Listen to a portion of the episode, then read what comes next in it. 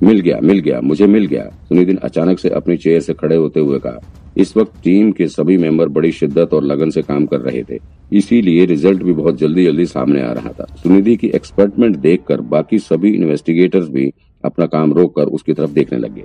इस आदमी का नाम करण है, करण मल्हान। ये भी अशोक और रमाकांत अग्रवाल के साथ आर्मी में एक ही बटालियन में था और ये भी महाराष्ट्र से है। और सबसे बड़ी बात यह करजत का रहने वाला है। ये न्यूज़ सुनकर सभी इन्वेस्टिगेटर अपनी जगह से एक्साइटमेंट के कारण उठकर खड़े हो गए। एक ही पल के बाद सुनिधि ने इस आदमी की फ़ोटो निकालकर सबके सामने रख दी। कंप्यूटर पर एक दो क्लिक करने के बाद ही इस आदमी की सारी डिटेल निकल कर निकल कर सामने आ गई। पता चला कि इसकी उम्र इस वक्त तकरीबन छप्पन साल है और ये आर्मी का रिटायर्ड सोल्जर है। आर्मी से रिटायर होने के बाद इसे अब तक कोई जॉब नहीं मिल सकी और न ही इसकी कोई फैमिली है। ये सुनकर राघव भागता हुआ सुनिधि के करीब पहुँचा और उसके कंप्यूटर पर बैठते हुए बोला, मुझे बस पाँच मिनट दो, मैं इसकी सारी डिटेल निकाल रहा हूँ। अभी राघव को कंप्यूटर पर उंगली चलाते हुए तीन चार मिनट ही हुए थे उसने सारी इन्फॉर्मेशन निकाल ली थी। कंप्यूटर पर जरा और ज़ोर से एंटर का बटन प्रेस करते हुए उसने बोलना शुरू किया, ये करण मल्हान अपने माँ बाप की इकलौती संतान है, इसका कोई भाई बहन नहीं है, इसने शादी भी नहीं की है तो बच्चों का तो कोई सवाल ही नहीं उठता। फिर कुछ सेकंड रुकने के बाद राघव ने आगे बोलना शुरू किया, और इसके पास कोई जॉब भी नहीं है। ये ये आदमी अभी किसी मेंटल हॉस्पिटल में अपना इलाज करवा रहा है। क्या? Mental hospital? सभी सुनकर सन रह गए। हाँ मेंटल प्रॉब्लम। पागल है ये आदमी। राघव ने कंप्यूटर स्क्रीन पर अपनी नज़रें गड़ाते हुए कहा, वो इस मेंटल हॉस्पिटल में पिछले सात सालों से अपना इलाज करवा रहा है। नो फैमिली रिकॉर्ड, ना ना कोई बेटा, ना कोई बेटी, ना बीवी, कुछ नहीं, कोई पूछने वाला नहीं। इसे तो हम भी भूल रहे थे। नहीं, ये नहीं हो सकता।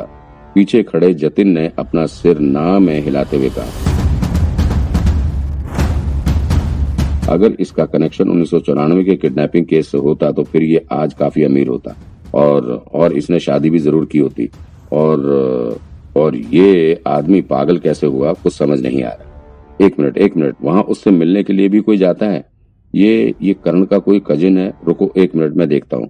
राघव ने कंप्यूटर की कीबोर्ड पर कुछ सेकंड अपनी उंगलियाँ चलाने के बाद कहा, उसके कज़न का नाम है शीला मल्हान और उसका फ़ोन नंबर भी मिल गया। नोट करो, nine six nine six six four eight two nine. Raghav के ठीक पीछे खड़े देव ने तुरंत ही अपना फ़ोन बाहर निकाला और नंबर डायल कर दिया। ओ, एक मिनट। विक्रांत को कुछ याद आया, वो अपने व्हाइट बोर्ड की तरफ़ बढ़ चला। व्हाइट बोर्ड पर उसने शीला मल्हान का नाम नोट कर लिया। ये ये कुछ जानी पहचानी सी लग रही विक्रांत इस केस के बारे में शुरू से सोचने लगा, तभी उसे कुछ याद आया। अच्छा हाँ ये तो सुमित मल्हान की माँ का नाम है शीला मल्हान। सुमित मल्हान का भी नाम किडनैप हुए बच्चों की लिस्ट में शामिल था। उस वक्त सुमित की उम्र मात्र दस साल ही थी। ओ नैना ने चौंकते हुए कहा मतलब कि करण सुमित मल्हान का मामा लगता था। क्या क्या कहा आपने? ऐसा कैसे हो सकता है? देव ने चौंकते हुए कहा, उसकी तेज आवाज़ सुनकर यहाँ मौजूद सभी चौंक उठे और पलट कर देव के जवाब का इंतज़ार करने लगे। देव ने फ़ोन रखते हुए कहा शीला तो बता रही है कि उसके कजिन करण की मौत हो चुकी है। उसे मरे सात साल हो चुके हैं। क्या बकवास कर रही है ये? राघव ने सख्त लहजे में कहा, हॉस्पिटल के रिकॉर्ड में तो ऐसा कहीं नहीं लिखा है। उसके मरने का कोई रिकॉर्ड ही नहीं है। राघव फिर से कंप्यूटर की स्क्रीन की ओर देखते हुए बोल पड़ा, हॉस्पिटल के रिकॉर्ड में तो अभी तक ज़िंदा है। एक मिनट शांति से काम करो। नैना ने उसे चुप कराते हुए कहा, अभी शीला ने बताया कि उसका कजिन करण मल्हान छह साल पहले मर चुका है। जबकि हॉस्पिटल के रिकॉर्ड के हिसाब से वो अभी ज़िंदा है।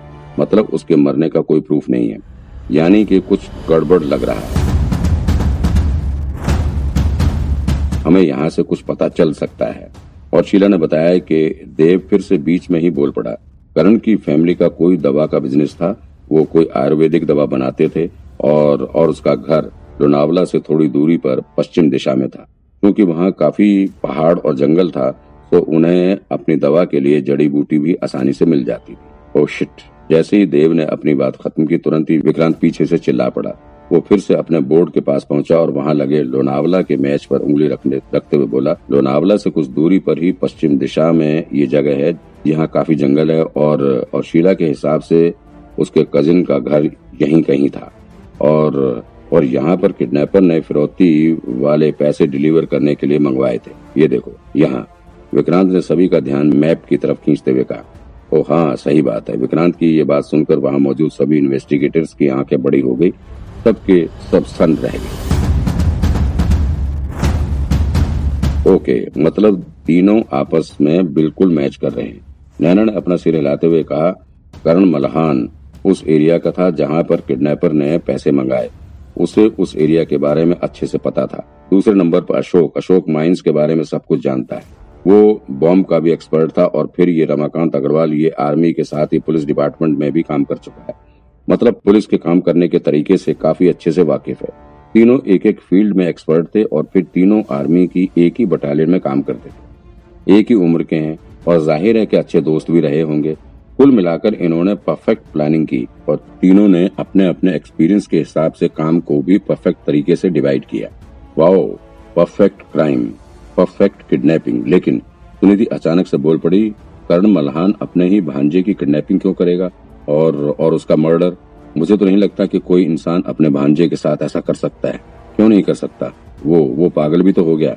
हो सकता है वो इसी सदमे में पागल हो गया हो। अमित ने सुनिधि की बात का जवाब देते हुए कहा। लेकिन एक बात और है, जतिन ने भी संशय ज़ाहिर किया। अगर इन तीनों ने इतनी बड़ी किडनैपिंग को अंजाम दिया तो फिर इन्हें फरार हो जाना चाहिए। इतना बड़ा क्राइम करने के बाद ये मुंबई क्या महाराष्ट्र में भी टिके रहने की हिम्मत कहाँ से ले आए? अरे, यही सबसे अच्छा तरीका है ना। अब अगर इसी शहर में रहेंगे तो फिर किसी को ज़्यादा शक भी नहीं होगा। बाहर जाने पर तो लोगों को शक भी तो हो जाता है ना। वैसे मुझे लगता है कि हमें सच को खुद ही सामने आने देना चाहिए। नैना ने जवाब दिया फिर उसने देव की तरफ़ देखते हुए कहा, देव, तुम फटाफट मेंटल हॉस्पिटल जाओ और वहाँ से कर्ण के बारे में पता करने की कोशिश करो। वहाँ डॉक्टर से लेकर स्टाफ तक सबको इंटेरोगेट करो और कर्ण की पूरी डिटेल निकाल कर लाओ। नैना का ऑर्डर मिलते ही देव फटाफट वहाँ से मेंटल हॉस्पिटल के लिए रवाना हो गया। फिर नैना ने जतिन की तरफ़ देखते हुए कहा, जतिन, तुम शीला महाजन के घर जाओ और वहाँ से जो भी इन्फॉर्मेशन मिलती है सब कुछ डिटेल में लेकर आओ। और राघव और सुनिधि नैना ने उन दोनों की तरफ़ देखते हुए कहा, साथ ही उसने विक्रांत को भी इशारा किया। तुम तुम लोग ये पता करो कि इन तीनों के बीच क्या क्या कनेक्शन मिल रहे हैं। ये तीनों लोग गजेंद्र ठाकुर को जानते हैं या नहीं? और गजेंद्र ठाकुर का इस केस से कोई कनेक्शन है? दुश्मनी वगैरह जो भी है, सब कुछ पता लगाओ। ओके, उन दोनों ने सहमति से सिरे लाते हुए कहा और फिर फटाफट अपने अपने काम में लग गए। केस के बारे में अचानक से इतना कुछ पता चलने के बाद क्राइम ब्रांच के ऑफ़िस का माहौल बिल्कुल बदल चुका था।